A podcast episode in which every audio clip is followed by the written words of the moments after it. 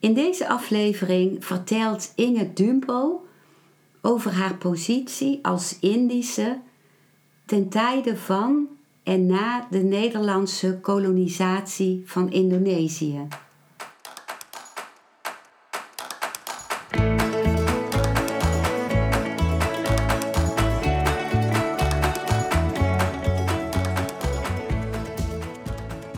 Welkom bij een nieuwe aflevering van Modita's podcast Van Pijn naar Zijn.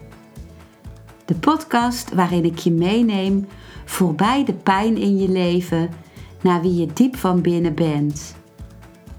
Hoe kun je beter omgaan met je gevoelens? Hoe vind je rust in je hoofd? Wat zit er precies achter je pijn? En vooral, hoe kun je steeds meer jezelf zijn? Adem eens diep in en uit. Ik wens je veel luisterplezier.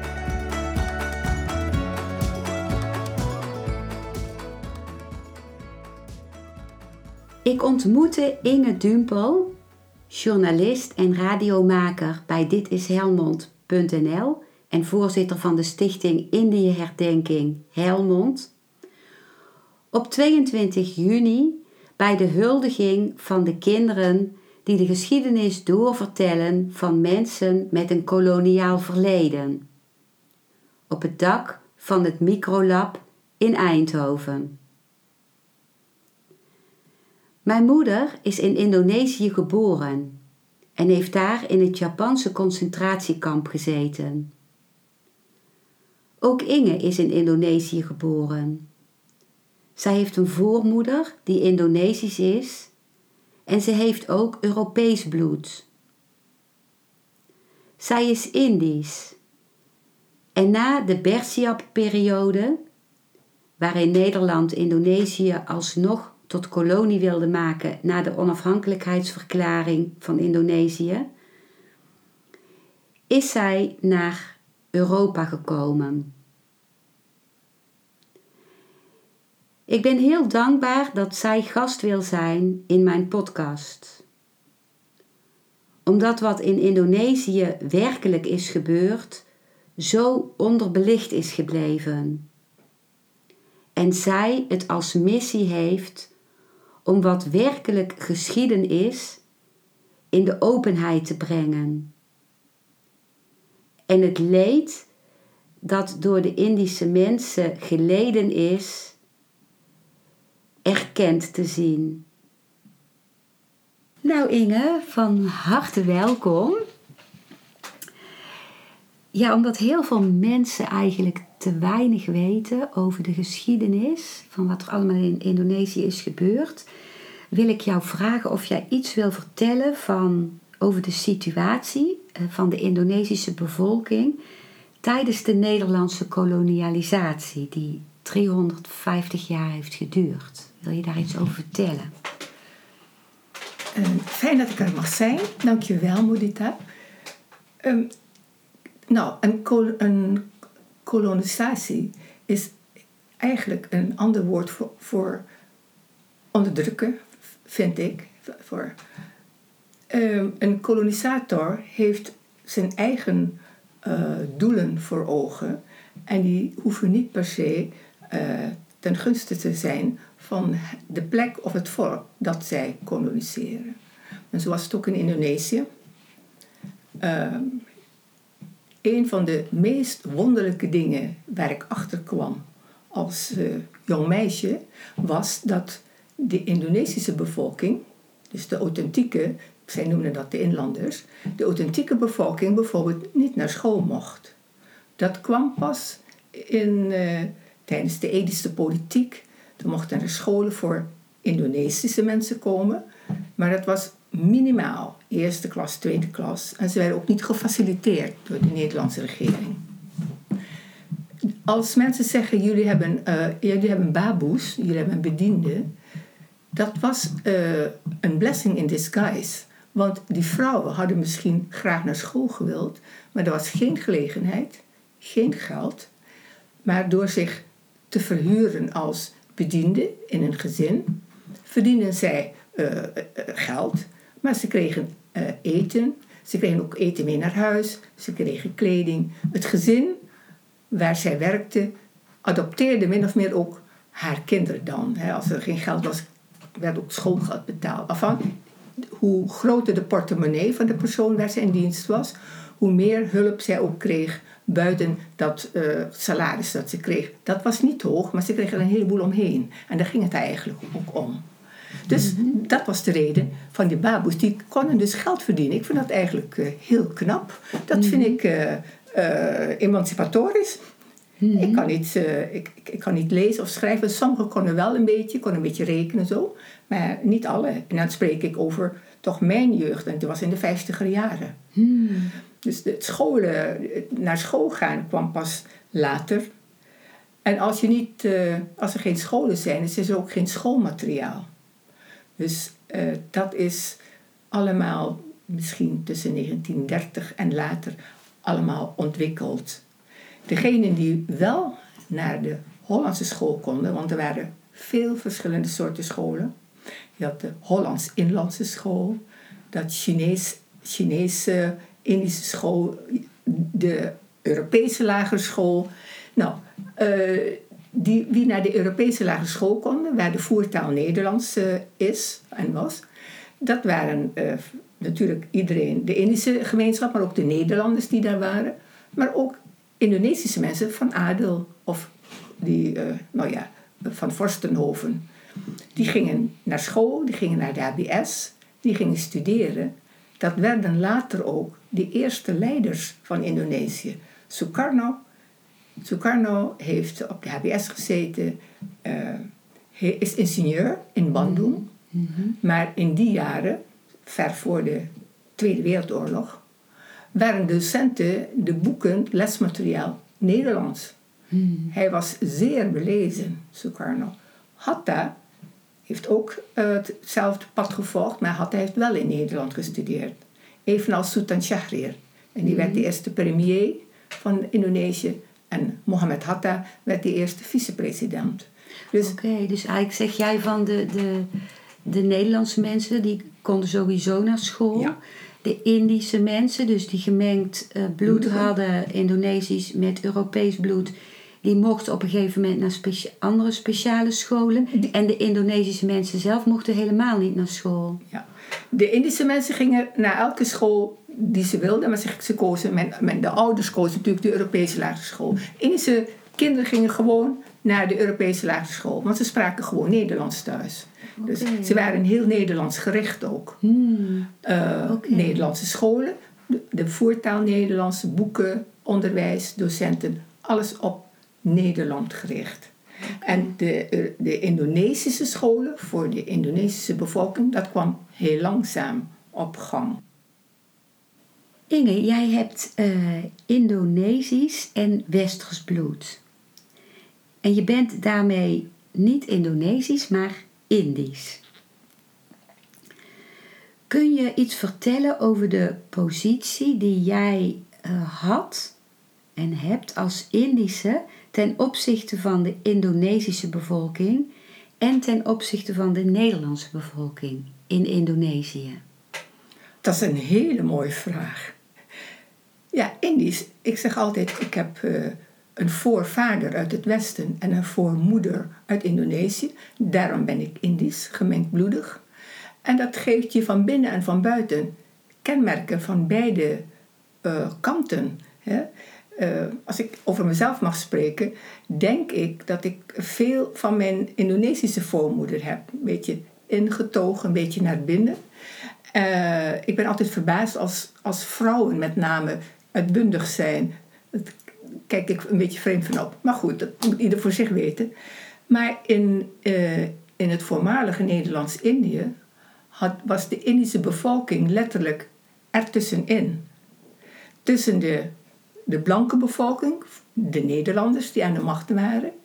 En dan had je de Indischen, de vreemde Oosterlingen, de Chinezen, de Arabieren, je had Joden in, de, in Indonesië. En de, wat ze zeggen, inlandse bevolking. Ik zeg er meteen, ik heb een hekel aan dat woord, maar even, zo werd dat vroeger gezegd, de Indonesische bevolking.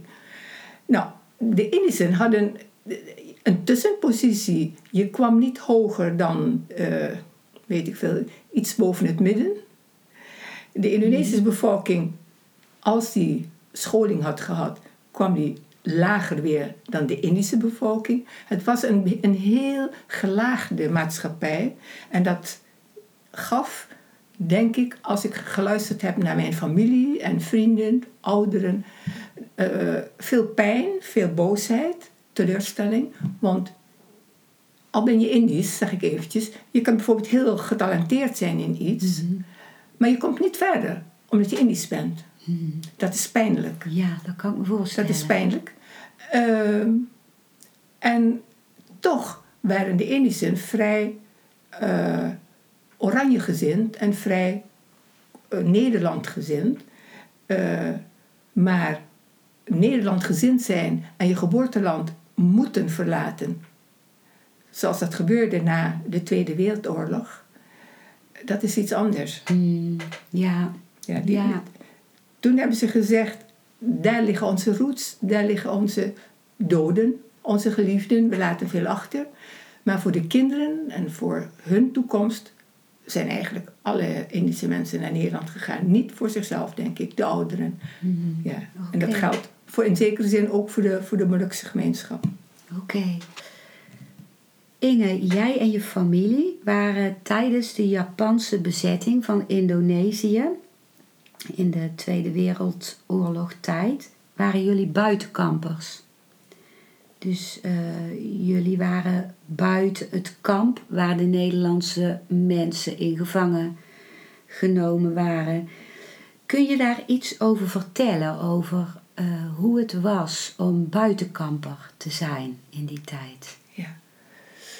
Ehm, toen de oorlog uitbrak, of toen Japan in, ieder geval eh, eh, Java binnenviel in maart 1942, toen werden de Nederlandse vrouwen en kinderen vrijwel meteen in kampen gestopt. Maar dat waren eigenlijk, dat waren eigenlijk gewoon woonwijken waar prikkeldraad omheen was gezet en nog een soort eh, gevlochten bamboemat. En de mannen, alle blanke mannen en, en werden gevangen genomen. Dus dat was meteen gescheiden. Eh Indischen eh, konden buiten het kamp blijven als ze konden aantonen hoeveel procent Indonesisch bloed ze hadden. Dat is vaak niet na te gaan. De vermenging is misschien al vier, vijf geslachten daarvoor. Dus men, men dacht, buiten het kamp is beter dan in het kamp. Dus velen verzonnen er maar van alles bij, zodat ze buiten het kamp bleven. Maar de Japanners die hadden ook meteen de banktegoeden en salarissen stopgezet. Dus de vrouwen kregen geen salaris, hadden geen inkomen. Ehm, s- de vrouwen die buiten het kamp bleven, moesten maar zien hoe ze er kwamen. Dan hadden zij nog meubels, en sommigen hadden misschien sieraden, hadden kleren, huisraad. Die konden ze een beetje bij beetje verkopen. Maar ze waren ook vogelvrij natuurlijk. De volwassen mannen tussen 15 en 80 waren gevangen genomen, zeg ik maar even ruim genomen. Ook de Indische mannen? Ja. Ja, Ja. oké. En mijn vader was eh, vrijwel meteen ook gevangen genomen. Ik was nog een baby toen. Ehm, dus het- eh, Japanners die wisten ja, dat er vrouwen, dat zijn jonge vrouwen, moeders met kinderen. Eh, Indonesische mensen dachten, hm, je was toch wel onveilig. En wat vrouwen deden om twee redenen eh, bij elkaar wonen was voor de veiligheid. Drie vrouwen en hun kinderen in één huis, of misschien wel vier vrouwen met kinderen. En economisch. Dan konden ze alles delen. Dan konden ze dat geld dat ze een beetje konden verdienen met koken of verkopen, konden ze bij elkaar leggen. En zo konden ze nog een beetje langer hun geld eh, rekken, zou ik maar zeggen. Ja. Ehm, dat was de situatie voor de, voor de Indischen. Op een gegeven moment zijn er ook ge- geweest die zeiden: ik, ik, ik, word bang, weet je wel. Vooral eh, een tante van mij had een dochter die toen 12 was. Ze ontwikkelt zich als meisje, vrouwelijke vormen. Dan is ze eh, huwbaar in de eh, ogen van een, van een Indonesiër. En misschien Japanners dachten: nou, zo'n jonge vrouw. Zo'n kind werd dan verstopt. En eh, eh, dat was, ik ken haar en ze heeft er echt een trauma aan overgehouden. Zo bepaalde dingen, als een, een hond hard gaat blaffen, dan, dan raakt ze in paniek. Want dat was een teken dat iemand aan de poort stond. En dat zij meteen eerst snel uh, om moest kleden in oude kleren, haren los en slordig. Als zo een beetje, een beetje Mhm. zeg maar, minder geestelijk begaafd was. Zo.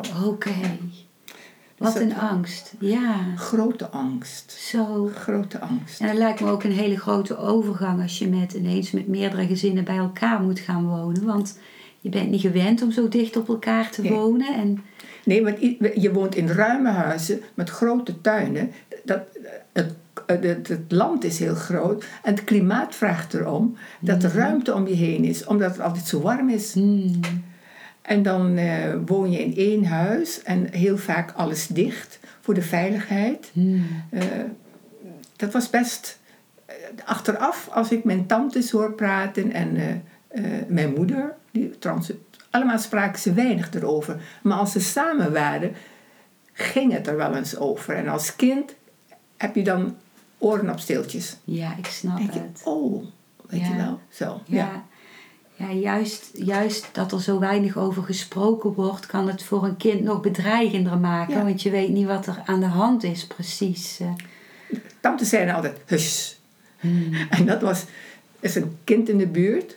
Maar dat hus was voor ons een teken van, en nu? Oké, nou moeten we juist gaan luisteren. Ja, ja. Inge, kun je eh, uitleggen wat de Bersiap-periode was? En iets vertellen over de grote angsten die jij en je familie in deze periode hebben doorstaan. Je vertelde ook dat jij alsnog in het interneringskamp terecht bent gekomen. Ja. Ehm, kijk, de, de, de hang naar vrijheid begon in Indonesië al in de twintiger jaren. Dat is een heel politiek verhaal, dat hoef ik niet te vertellen, maar het, het kwam op gang natuurlijk. Er waren genoeg Indonesiërs die zeiden, maar wij willen vrij zijn. Dat werd altijd onderdrukt. Ehm, dan, dan komt de Tweede Wereldoorlog en wie heeft macht? De, de, machthebbers die waren slachtoffers. Er waren nieuwe machthebbers. Eh, de Indonesiërs dachten die zullen ons helpen. Dat liep een beetje anders. Eh, toen eh, de oorlog, in de oorlog kan ik me wel dingen herinneren eh, van schieten of de beelden van Japanners die langslopen met een geweer of zo. Je hebt daar beelden bij en een geweer is natuurlijk nooit veilig voor, je, voor een kind. Ehm, als dan de oorlog is afgelopen op 15 augustus 1945, zeggen al die vrouwen, buiten het kamp zeker, oh nou kunnen we terug naar waar we woonden en zo. Maar twee dagen later, 17 augustus 1945, proclameerde Sukarno dat Indonesië onafhankelijk was. Hij proclameerde de onafhankelijkheid. Hij was daar een beetje toe gedwongen door de jongeren, de Pemudas noem je dat. Eh, dat moet je nu doen, want er zijn nog geen Nederlanders terug en er zijn ook geen Engelsen. Er is een beetje een machtsvacuum, die moet je gebruiken om ons, eh, onze onafhankelijkheid te proclameren. En dat was een beetje het zijn van wij zijn onafhankelijk, wij zijn vrij. Ik kan dat niet goed uitleggen. Ik denk dat heel veel opgekropte boosheid en pijn naar buiten kwam in de jongeren, de Mhm. Pemuda's. Mhm. Want die zijn toen toch wel vrij heftig eh, ja, bezig geweest, zeg ik voorzichtig. Eh, als ik alweer aan mijn familie denk, mijn tantetjes en mijn, en mijn eh, moeder, die zeggen altijd: de berzep was erger voor ons vaak dan de oorlog. Want in de berzep stond de Indonesiërs tegenover ons ook, die ons als blanda, als blanke wilden zien. En wij zeiden, maar we hebben ook Indonesisch bloed. Dus wij, de Indischen voelden zich, eh, hadden heel veel verdriet en voelden zich ook eh, een beetje verraden. Zo van, wij zijn jullie, we hebben altijd samengewerkt, we waren altijd goed voor elkaar. Maar het was natuurlijk een blinde vlek even in de geschiedenis, denk ik. Hè? Mhm. Hoe proef je vrijheid? Mhm. Hoe, hoe ga je met vrijheid om? Wat, wat is vrijheid? Denk ik. In die tijd had mijn opa ons eh, bij zich in huis genomen. Met nog een tante met haar kinderen. Maar toen de besef uitbrak. Het, iedereen, je wist niet wie je vijand was en wie je nog goedgezind was. En toen zei opa, dat was dus direct na de oorlog. Mhm. Ja, ik, ik, ik denk dat jullie bij mij niet veilig meer zijn. Ik breng jullie toch maar naar zo'n eh, bevrijdingskamp, noemen ze dat. Ja, ik noem het voor mezelf altijd Besjapkamp, omdat het in de Besjap-periode was. Mhm. Dus een bevrijdingskamp. Dat waren min of meer dezelfde kampen als de interneringskampen waar de Nederlandse vrouwen en kinderen in hadden gezeten. Mhm. Bewaakt door Japanners. Dat was niks anders, dus daar ging je maar weer terug. Oké. Ook Japanners bewaakten je, maar die waren nu niet je vijand. Mhm. Maar die bewaakten je echt voor jouw veiligheid. Want die mensen die in de, eh, die Bergsiap eh, ehm, vanuit die woede en teleurstelling over die kolonialisatie zo vijandig werden, die gingen met speren eh, Ja. op jacht om mensen te doden. Hè? Dat Ja. waren dus de Indonesische Mensen. mensen Ja, die dan de, zowel de Nederlandse als de Indische mensen wilden doden. In ieder geval, laten we voorzichtig zijn, helemaal niet goed gezind waren. En dat noemde je bamboe roentjing. En roentjing een scherp ge- gegrepen punt. En, eh, Mhm. Toen mijn opa ons, ons haalde, toen eh, moesten wij door rijen mensen. En hij zei, je, moet ze niet aankijken, kijk naar beneden. Ik was nog een heel klein kind. En ik herinner me alleen blote, stoffige voeten en af en toe de voet van zo'n bamboe. Hmm, Waar ik later begreep dat het bamboeroentjing was. Oké. Ja. Geen geluid maken, naar beneden kijken en achter opa aanlopen. Oké, want als je die mensen aan zou kijken met die speer, dan zouden ze iets kwaads Nou kunnen ja, eh, een, een Aziat eh, kijk je niet altijd recht in de ogen. Oké. Het is. Beledigend. ja, en, en, ja, en, en zeker in bepaalde situaties provocerend. Oké. Ja. Oké, Ja. dankjewel. Inge, hoe was het voor jou om aan te komen in Nederland? Want jullie zijn uiteindelijk naar Nederland gegaan omdat de Bergschap te gevaarlijk was. Hoe was het om daar aan te komen en wat was toen jouw gevoel naar Nederlandse mensen en hun houding naar jou? Ik, eh, ik, moet, ik heb dit nog niet verteld. Dat is eh, in 19... Dat was dus een grote stroom van Indische mensen die naar Nederland gingen. Echt eh, van alles verlaten, alles verloren. Tussen 1945 en 50. Nederland was in opbouw, had ook niks. Dus Nederland wilde dat een beetje stoppen. En van alles doen dat die Indische mensen in Indonesië bleven. En eh, ze raden aan om Warganegara te worden, dus het Indonesisch staatsburgerschap. Ehm, mijn vader vond het heel vreselijk om weg te gaan en hij koos aanvankelijk voor het Indonesisch staatsburgerschap. Dus ik ben pas veel later naar Nederland gegaan. Eh, mijn, vaders, mijn, eh, mijn ouders in 1962 pas, omdat het toch bleek eh, hier is onze plek niet meer, ook voor de Indische niet. Hè. Nou, dan toch naar Holland. Ik, ik bleef achter omdat ik getrouwd was met een Europeaan en ik hoefde nog niet weg. Maar toen ik eh, in 63 ben ik ook gegaan. Ben ik eerst in Duitsland gekomen, aangekomen en ik spreek eh, vloeiend Duits en dat was een hele wonderlijke ervaring toen ik uit het vliegtuig stapte dat ik mensen Duits hoorde praten en dacht: Oh, ik weet wat ze zeggen. Ik versta ze. En ehm, eh, ja, toen bij- bij familie van mijn man, ja, was gewoon, ik versta ze. Ik, eh, dus eigenlijk kwamen wij op vakantie. Hmm. Eh, Een, een Europeaan krijgt Europees verlof en het is dan vijf tot acht maanden. Mhm. Alleen wij kwamen op vakantie en zijn, mochten niet meer terug. We zijn nooit meer teruggegaan. Dus we waren alles kwijt. Je mocht niet meer terug? Nee, toen, toen, want in 1963, toen brak er onlusten uit. Eh, Singapore en Maleisië wilden ook onafhankelijk, eh, Engeland en zo. Het was heel roerig in die tijd. En toen zei de, de baas van mijn man, zal ik maar zeggen, dat was een Engelse firma, diegene die nu in, met Europees verlof is, kan niet meer terug. Alles kwijt. Hmm. Toen was het gewoon zaak van waar vind ik een baan. En ik zei, ik vind het niet erg om in Duitsland te blijven, want ik voel me hier heel erg thuis. De Duitsers waren heel erg aardig voor mij. Mhm. Ik, ik voelde me daar heerlijk op mijn gemak. Mhm. Maar hij vond eerder een baan in Nederland. En toen ben ik naar Nederland gegaan. En het was echt een groot verschil. Ja. In benadering, in eh, je altijd moeten bewijzen dat je beter bent. Dat je het kunt, maar dat was niet voldoende. Je moest toch een tandje meer en zo. Dat zit erg in Indische. En dat had ik ook wel, ook toen ik les gaf. Ik gaf altijd een tandje meer. Mhm.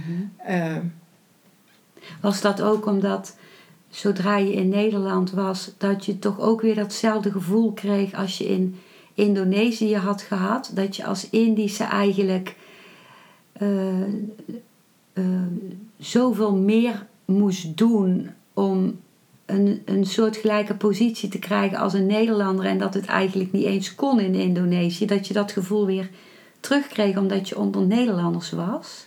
dat gevoel, dat speelde een rol. Dat was meer een vraag voor mij toen. Hoe zal het daar dan zijn? Mhm. Hoe is het dan? We, zijn, we, we- zijn toch eigenlijk mekaars gelijken. Mhm. A, zijn we in, eh, niet in een gekoloniseerd land. Mhm. Eh, en wij, de Indische gemeenschap, is hier omdat het voor ons onveilig is daar. Mhm. En, eh, maar het land waar wij ook deels van afstammen, eh, geeft, geeft ons niet zo'n warm welkom. Mhm. Het was eh, een eh, moeilijke weg om te zoeken. Het was een moeilijke weg om te zoeken. Eh, het heeft mij gemaakt tot, dat ik altijd een beetje afstand bewaar. Eh, niet, niet, niet, niet heel duidelijk of zo, maar van binnen ben ik behoedzaam. ja.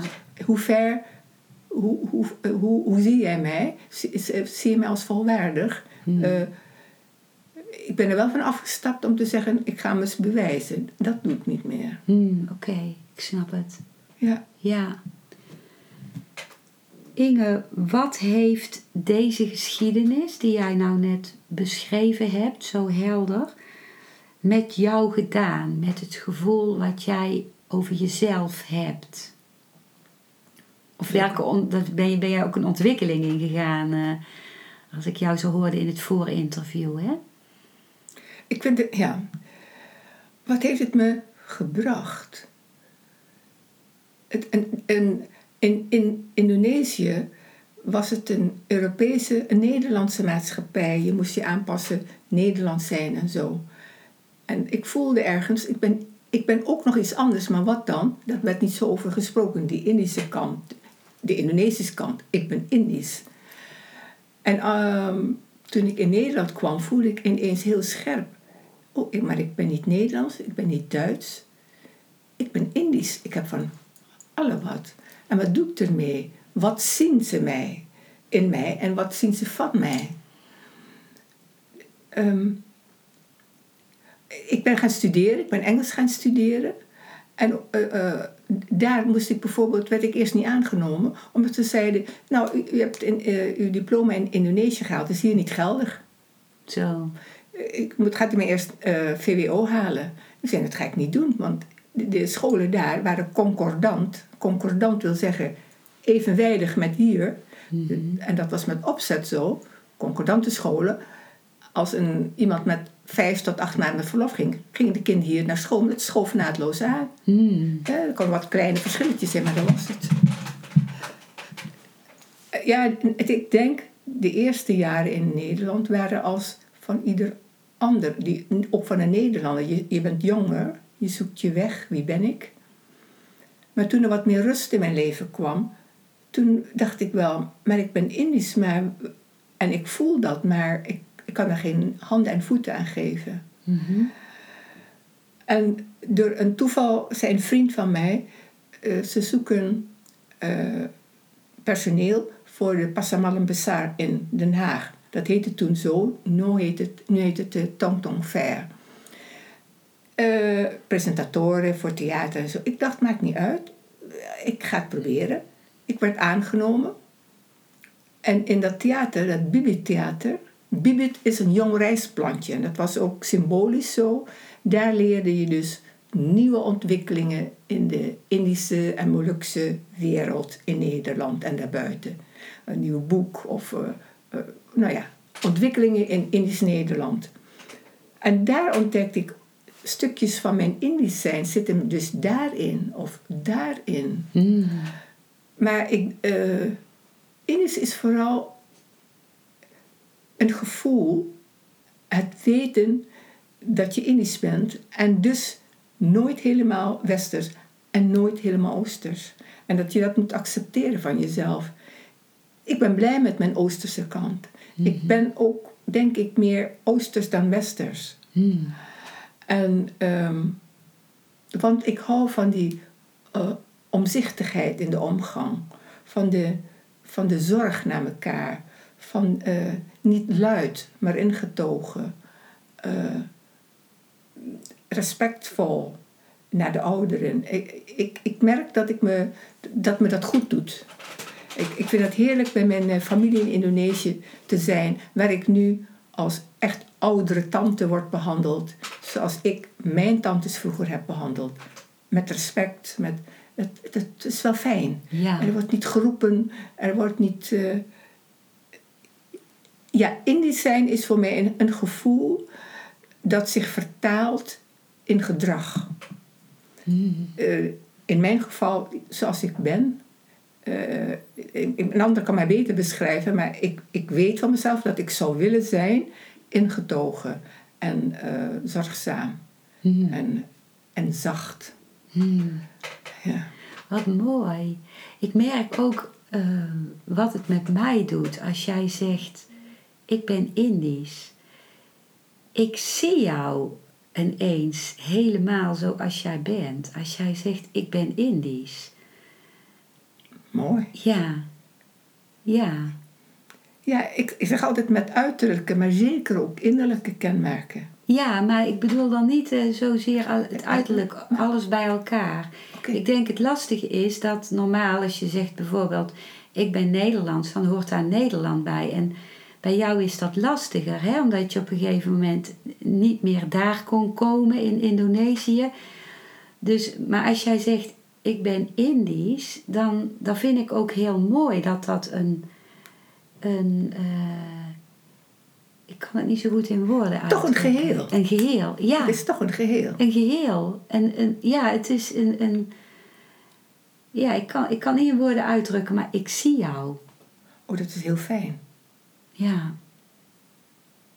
Mooi. Inge, kun jij iets vertellen over hoe jij uitdrukking geeft aan zowel je Aziatische kant als aan je Europese kant? Ik mag beginnen met de Europese kant. Ja. Die vind ik lastig. Mm-hmm. Ik, het is net of het niet bij me hoort. De Europese kant, de recht door zee, het recht voor zijn raap, uh, zeg wat je bedoelt, zo, dat heb ik me aan moeten leren. Mm-hmm. En uh, echt aan moeten, dat is echt aangeleerd gedrag. En dan moet je het zeggen zoals je voelt of wilt. Hè? Oh, en dat gaat dan met vele aanloopjes en zo en met heel veel gezucht. Mm. Het, wordt, het, gaat, wat, het gaat beter nu, maar het heeft me heel veel moeite gekost. Het is me zo, dat vond ik heel moeilijk om Europees te zijn, dat stuk. Mm-hmm. In de Aziatische kant is daar geen probleem in Indonesië. Ik ben meteen terug in dat stuk, Indisch, waarin heel veel Indonesisch zit bij mij, qua gedrag, qua gevoel. Dus dat is niet moeilijk. Maar om dat hier te zijn, datzelfde, dat is wel moeilijk. Mm. Omdat als ik iets uh, omvloers zeg of behoedzaam, verstaat een Europeaan dat uh, soms verkeerd. Mm. Die kan zeggen, uh, je gedraagt je onderdanig, je bent niet duidelijk, eh, die gaat over je heen walsen, want die denkt, oh, dat gaat me wel lukken hier. En dat is nou net wat je niet wilt. Dus ehm, ik wil mezelf trouw zijn en dat, en dat Indische, maar dat is ook alweer een leerproces. Wanneer kun je helemaal Indisch zijn veilig? dat, dat, daar krijg je tentakels voor, dat, dat leer je. Uh, het, het gaat niet per se om dat je in gezelschap bent van Indische mensen of, of, of Molukse mensen of Indonesische mensen. Het gaat erom wie tegenover je zit. Ziet hij jou, laat hij jou, dat gevoel. Die wisselwerking, daar heb ik best wel tentakels voor ontwikkeld. En dan kan ik, me, kan ik zijn wie ik ben. Namelijk die Indische met behoedzaam zijn en zo. En uh, als het niet nodig is, uh, niet recht voor zijn raap. Of, uh, ik vind dat grof namelijk. Mm. Ja, maar dat is mijn gevoel. Hè? Mm. Mijn Hollandse vrienden zeggen... Jij verpakt jouw boodschap in roze watten. Doe dat niet. Mm. Voor ons hoeft dat niet, zeggen ze dat. Ja. het is ook een, een uitdrukking onder vrienden. Uh, uh, roze watten. Oké. Ja, ik vind ook wel mooi dat jij zegt uh, ik ben niet direct als het niet nodig is. Ja. Dat is een hele andere insteek. Ja. Uh, ja. Maar en zoals nu ben ik voorzitter van de stichting uh, India-denking Helmond. En de voorzitter, dat is leidinggevend, is ook een beetje autoriteit, is ook een beetje autoritair. Mm -hmm. Een beetje moet niet, maar het, het mag er ook zijn, mm -hmm. soms misschien. Mm -hmm. Dus dat moet ik me ook goed over nadenken. Hoe wil ik zijn als voorzitter? Uh, en daar heb ik weer geleerd. Mijn doel is een mooie herdenking, een mooie samenwerking, een mooi product, als ik het zo mag zeggen. Dus dan mag ik soms mijn wil doordrukken tussen aanhalingstekens. Dan moet ik directer zijn. Oké. Okay. Maar het is een, een denk, gaat een denkproces aan vooraf voor, bij mij, voor ik dan zeg, ik wil het toch zo. Oké, okay, ik snap het. Want hoe, hoe, zou, hoe zou je dat dan in, in uh, Indonesië gedaan hebben als je voorzitter geweest was? Uh, dan kun je omzichtig praten. Mm -hmm. Het wordt wel begrepen. Oké. Okay. Ja. Oké. Ja. Inge, in ons uh, voorgesprek uh, zei je dat je zo verlangde naar vrede. Wat is er volgens jou nodig om vrede tot stand te brengen? Vrede, vrede. Als je zo oud bent als ik, heb je veel gezien en gehoord. En uh, wat ik vaak gezien heb, ik denk dat voor iedereen geldt, maar ik hou even bij mezelf, eh, is als je elkaar niet kent, als je niet weet wie die ander is, dan komt er al onbegrip. Als ik tegen jou zeg, als jij een vraag stelt en ik zeg, uh, ik zal erover denken, denk je, ik zal erover denken. Maar ik bedoel, ik ga geen, jou geen nee verkopen, want dan verlies jij je gezicht. Mm. Dus uh, openstaan voor wie die ander is. En niet verwachten, ik ben Hollands en een Hollander doet dat zo, ze doen maar als wij, waarom? Ik zeg ook niet van een Hollander doe als een Indische, want dat is die niet. Uh, een Indische, of zal zich misschien uh, aan moeten passen, die moet wat duidelijker leren zijn, dat is geen probleem. Maar wel mag die altijd zichzelf blijven. Als mensen bereid zijn te zien wie die ander is en te kijken uh, hoe kan ik die ander een, een, een, een band behouden met die ander. En soms wordt, is een band heel stevig, soms is die maar dun. Maar hoe kan ik die band behouden? Maar het ligt hem vooral in uh, elkaar willen zien wie je bent en uh, daar dan ook respect voor hebben. Als ik mijn uh, stoep van links naar rechts veeg, dan doe ik dat. Maar een Hollandse eh, kwam een keer naar me toe, dat is al 50 jaar geleden hoor, eh, gebeurd. Ja, wij doen dat altijd zo. Toen dacht ik, wordt mijn stoep schoner of vuiler als ik dat zo doe? Dat is een, een heel duidelijk voorbeeld. Mm -hmm. En dat is zeker nu we zo multicultureel zijn. Als je niet bereid bent te kijken, je bent niet alleen anders van uiterlijk, maar ook van innerlijk en ook van uh, omgangsvormen, taal en lichaamstaal vooral, dan, dan wordt dat wel moeilijk, denk ik. Mhm. Dan wordt dat moeilijk. En uh, ik zou willen dat dat um, ook op scholen geleerd bent. Daar, daar moest een soort, ze noemen dat, hoe noemen ze dat tegenwoordig? Burgerschapsvorming. Vind ik een erg nare term. Mhm. Want ik zou eerder zeggen mensvorming in plaats van burgerschap, Mhm. weet je wel. En, eh, als je mens bent, hou je ook aan regels. Vrede vind ik zo belangrijk. Maar ik heb ook geleerd dat vrede behouden niet ten koste mag gaan van dat jij inlevert aan jouw normen en waarden. En dat heb ik lang gedaan. Mhm. Dan bleef er in mij de onvrede. Mhm. Dacht ik, is ook geen vrede. Ja. Want eentje blijft met een gevoel zitten wat niet rust is. Mhm. Dus dat moest ik leren. Duidelijk durven zijn. eh, hoe duidelijk, welke toon. Zodat de lijn in stand blijft. Ik vind het ook moeilijk om, om eh, conflicten uit te praten. Mhm. Vind ik, zou ik het liefst uit de weg gaan. Mhm. Eh, en dan, dan zijn er manieren om dat aan te gaan. Gebruik ze dan maar als het, als het jou, jou brengt naar wat je zo graag wil, wat ik graag wil, vrede. Mhm.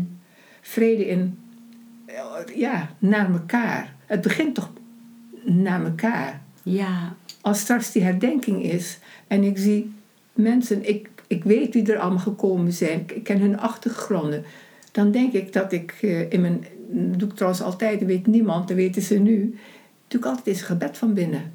En eigenlijk niet eens een gebed, ik zeg alleen dank u. Dat dit er is, nu. Wij samen gaan herdenken. Wat mooi. Heel mooi. En wat herdenken wij? Dat er een groot conflict ten einde is. En, en de poging het, dus, het daartoe te laten, dat het niet verder gaat. Maar als ik om me heen kijk, is dat heel moeilijk. Mhm. Heel moeilijk om vrede te bewaren. Mhm. Maar het kan, als je bereid bent elkaar te zien. Wat mooi. Inge, hoe heb jij jouw pijn omgezet in kracht? Ja, eh, pijn maakt altijd, geeft altijd reactie. Als je eh, geslagen wordt, dan wil je die klap ontwijken. Ehm, je leert eerst ontwijken. Je, je, je, hebt, je gedrag is ontwijkend om die pijn niet te voelen. Dus in mijn geval, in het geval van Indischen, weg uit je geboorteland, eh, je, je aanpassen, en niet voor vol aangezien in het begin, daar toch ook eh, een, een lastige middenmoot eh, geweest zijn, terwijl je misschien meer in je mars houdt, of onze ouders of grootouders. En die pijn, die wil je eerst ontwijken. Dat heb ik ook gedaan. Dat wil, wil ik gewoon niet voelen. Ja, wat, hoe, hoe dan? Dan ga je leven, eh, dan ben je niet jezelf. Dan leef je naast jezelf. En ik keek vaak naar mezelf en dacht, ja, maar ik doe zo, maar dat ben ik helemaal niet. En waarom doe ik zo? Omdat ik die pijn niet wil voelen. Van niet gezien worden van, nou ja, pijn. Dan moet je in de pijn gaan staan. In dit, mijn geval, en ik denk voor anderen ook, toch een stukje aanpassen. In de zin van, wat is goed? Wat kan ik overnemen? En toch eigen, en toch mezelf blijven. Hoe westers laat ik mezelf zijn, zonder dat ik mijn eigenheid verlies. En eh, als je dat ontdekt en ook langzaam leert, want het is echt wel een lang proces hoor. Want het is altijd een gevecht tegen, ik wil mezelf zijn, maar ben ik dat dan wel als ik zo doe? En je ontdekt langzaam, nou, als ik zo of zo doe, wel. In mijn geval, als ik nu als voorzitter zeg, ik doe het zo. Een enkele keer denk ik, ja, dat moet dan even, even eh, een besluit nemen. En dat moet dan maar op die gronden. pijn geeft wrijving, geeft, maar geeft beweging. En, en een zoektocht naar ontwijken van die pijn. En dan word je krachtiger, want dan weet je hoe je kunt gaan staan. Om niet meer geslagen te worden en ook die pijn niet te voelen. Het, de innerlijke pijn is bijvoorbeeld, waarom moet ik me altijd uh, 120% geven? Waarom is 100% niet genoeg, zoals bij een westerling?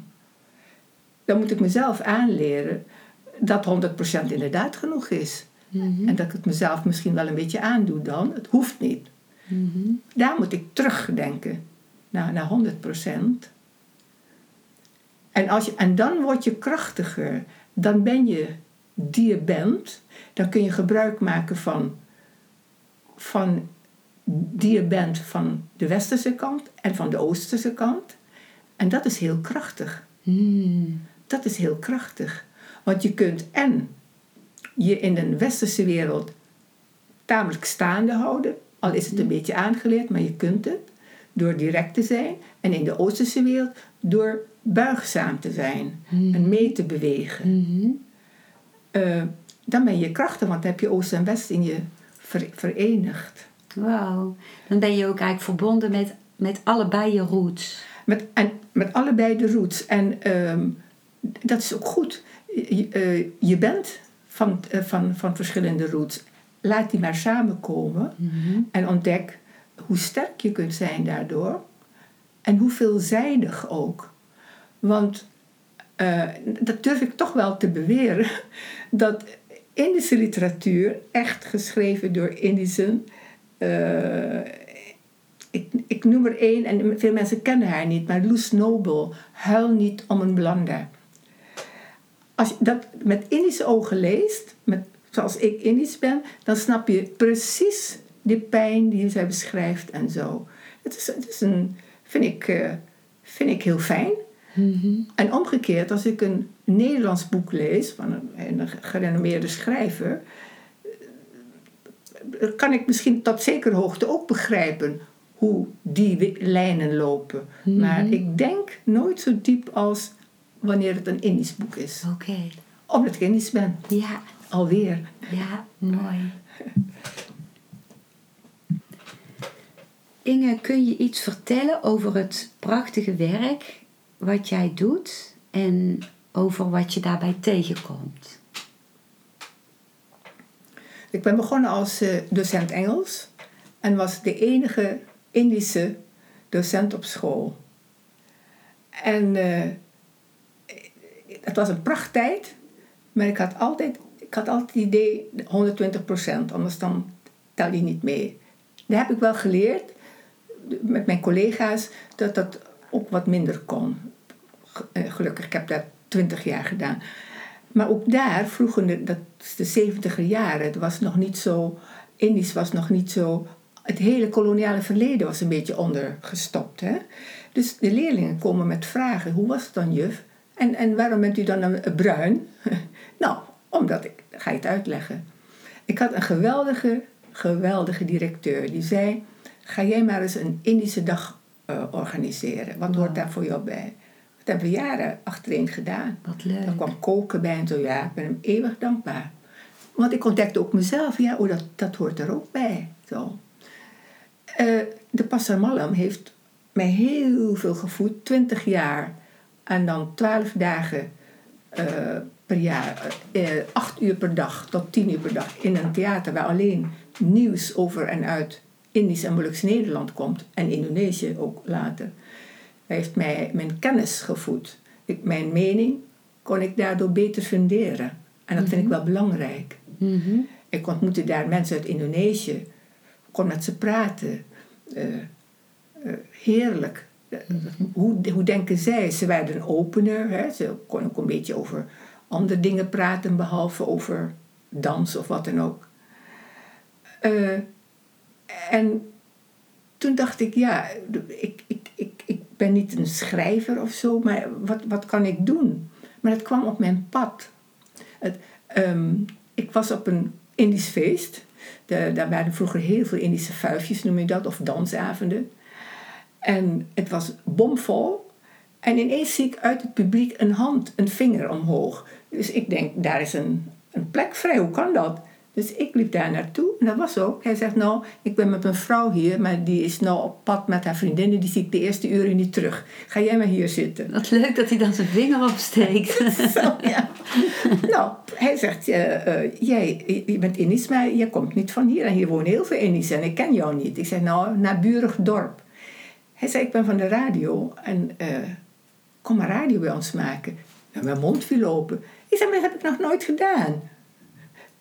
Oh, nou, ik denk dat jij het wel kunt. En ik dacht, je kent mij niet. maar hij, had, hij was opgegroeid met Indische mensen, bleek later. Hè? Nou, hoe dan ook. Uh, dat hij het meende, bleek dat twee dagen later belde hij op.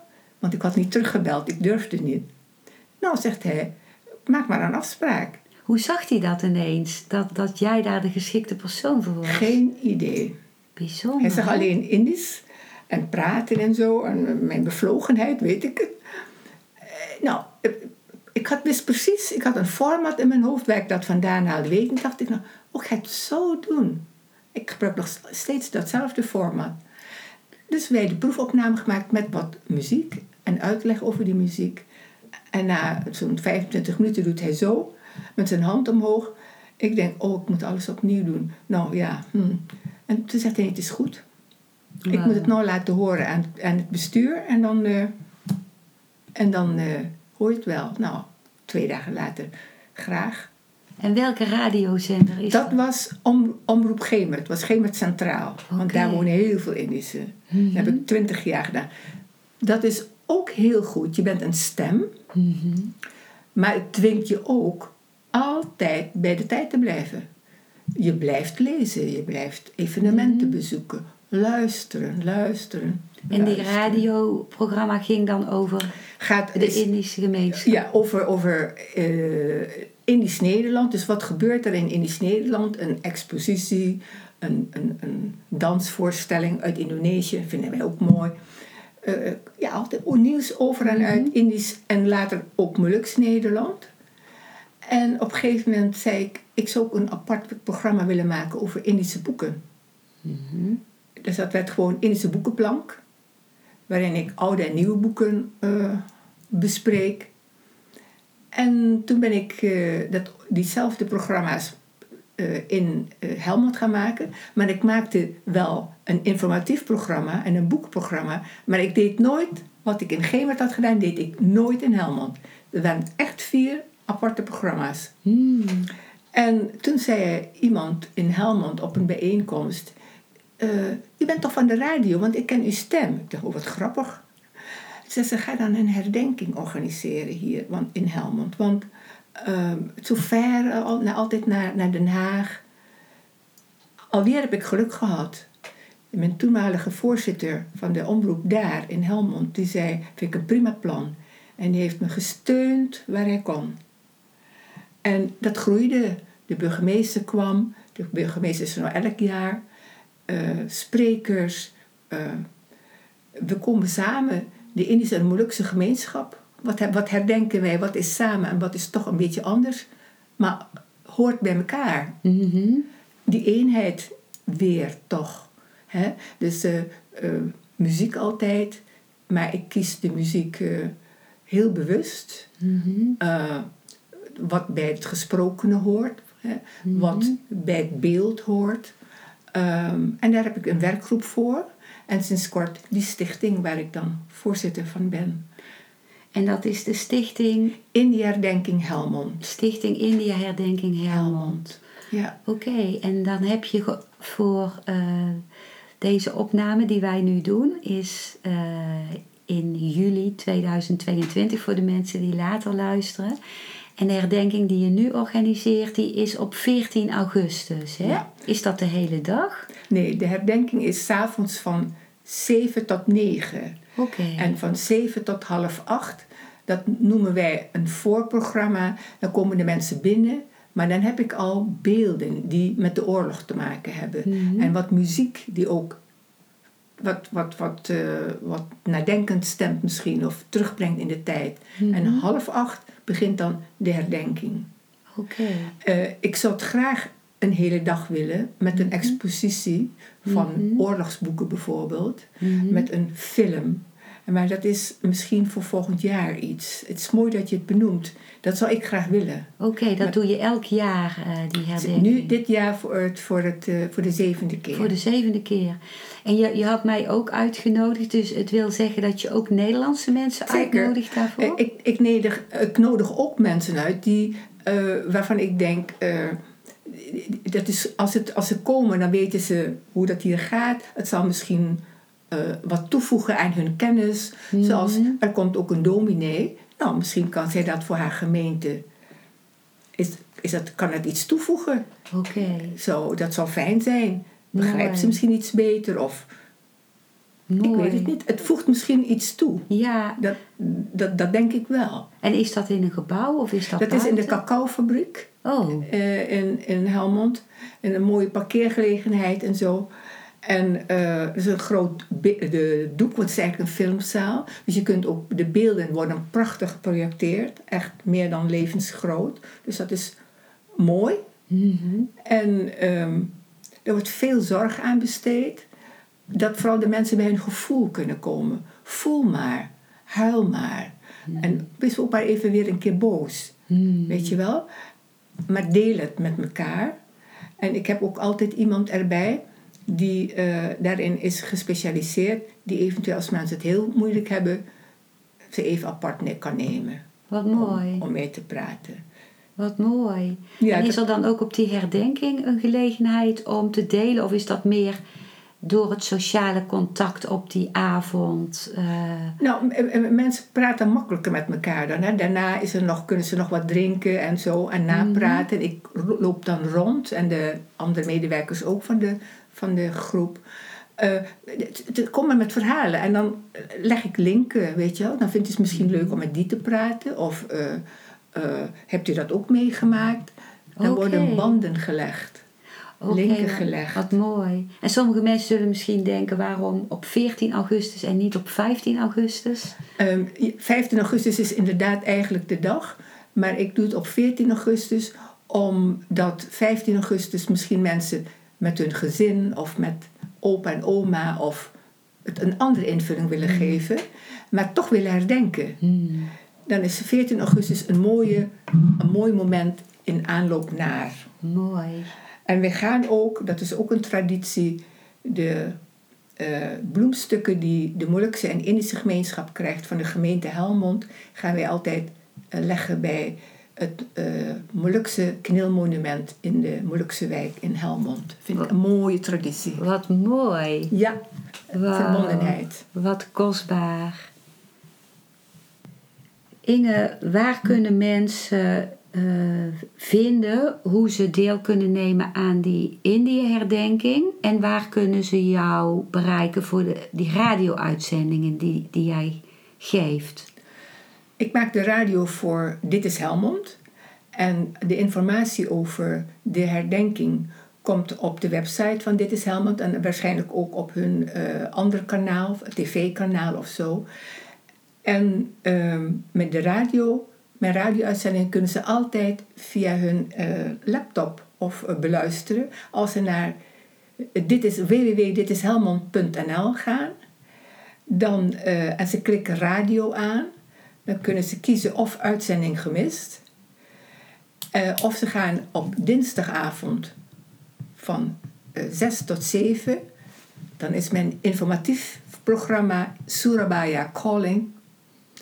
En eh, zondag van 1 tot 2 's middags is mijn boekenprogramma Indische Boeken. Oké. Dus ze kunnen dat live beluisteren op die tijden. En anders kunnen ze eh www.ditishelmond.nl naar radio en dan uitzending gemist. Oké, wat mooi. Ja. En ze kunnen jou ook bereiken op jouw e-mailadres eh, van Ze waar kunnen- ze in die herdenking in staat. Eh, eh, ja, dan, dan, zullen ze, dan, dan mailen ze naar ehm India Herdenking Helmond at gmail.com. Oké. Deze gegevens die jij nu noemt, eh, die neem ik op in de beschrijving onder deze podcastaflevering. Inge, wat is jouw leidraad in jouw leven en wat zou je mee willen geven aan anderen? Eh, mijn, mijn leidraad is altijd balans. Want balans staat gelijk aan vrede voor mij. Mm maar ook vrede met jezelf. Als je in balans bent met jezelf, heb je ook vrede met jezelf. En uh, ik kan je wel zeggen dat balans vinden en vrede bewaren uh, een 24-7 job is. Want het komt je niet aanwaaien, het, uh, daar moet je voor incasseren, investeren, maar het is de moeite waard. Het is de moeite waard. Mijn leidraad is balans. En door balans vrede te bereiken. Om je heen en in jezelf. Wat mooi. Wat mooi, ook dat je zegt dat het 24 uur per dag uh, iets is om aan te werken. Ja, het is, het, het is, het is uh, niet een kuntje dat je leert. Mhm. Want dan ben je op een gegeven moment uitgeleerd. Maar dit is iets waar je aan moet blijven werken. Mhm. Maar het is zo kostbaar en zo belangrijk mhm. eh, dat het ook goed is als zou je er 24-7 mee bezig zijn. Ja, ja. Als je alleen al daardoor in je omgeving uh, harmonie hebt gecreëerd, dat daar doe je het voor. wat mooi. Ja. En is dat ook wat je anderen mee zou willen geven om daarmee bezig te zijn? Ja. Zoek balans in jezelf mhm. en creëer balans om je heen. Dan komt er ook vrede. Mooi, heel mooi. Inge, wat staat er op dit moment bovenaan jouw bucketlist? Oh, mijn bucketlist. De, er is naar de Lake District in Engeland omdat uh, uh, sinds mijn studietijd uh, vertelden ze erover. En ik ben heel vaak in Engeland geweest en nog nooit in het Lake District. Maar daar hebben heel veel Engelse dichters en schrijvers inspiratie gevonden. Heel veel. En uh, ik dacht, nou, dat moet er nou een keer gebeuren. Je zou zeggen, zie je wel naar Indonesië dit staat er toch op dit moment echt bovenaan. Hmm. Bucketlist op dit moment is uh, Lake District in Engeland. En toch twee vliegen in één klap, want daar woont ook familie. Dus dan zie ik mijn familie daar. Wat leuk. Oh, wat bijzonder. ja, in de voetstappen. Ik heb een boek uh, waarin je wandelingen, wandeling van Wordsworth of van uh, andere schrijvers, die daar kun je in hun voetstappen gaan. Dat is toch prachtig? Heel mooi. Maar ook heel mooi jouw jou zo'n diepe interesse in literatuur en schrijven. En, uh, nou Inge, ik wil jou heel hartelijk bedanken voor dit prachtige interview. En ik hoop dat het het leven van heel veel mensen mag verrijken. Ik dank jou voor de gelegenheid om mijn verhaal te doen. Echt hartelijk dank. Dankjewel voor het luisteren naar deze aflevering. Ik hoop dat hij je een nieuw inzicht of perspectief heeft gegeven. Ik hou van interactie, dus als je iets wilt delen, stuur me dan een mailtje op info@genietenvanmeditatie.nl. Ik geef je dan altijd antwoord. Ik wens jou dat je vreugde in het dagelijks leven zult ervaren en innerlijke rust en dat je steeds meer je pijn zult kunnen omvormen in zijn. Je kunt de afleveringen van deze podcast volgen via Spotify, Google Podcast, Apple Podcast en Podbean door op de volg- of abonneerknop te klikken. Als je luistert via de Apple Podcast, dat kan alleen als je een iPhone hebt, heb je een extra voordeel omdat als je op de knop abonneren klikt, je steeds een berichtje op je mobiele telefoon ontvangt als er weer een volgende aflevering van mijn podcast verschijnt. Je bent van harte welkom bij die volgende aflevering.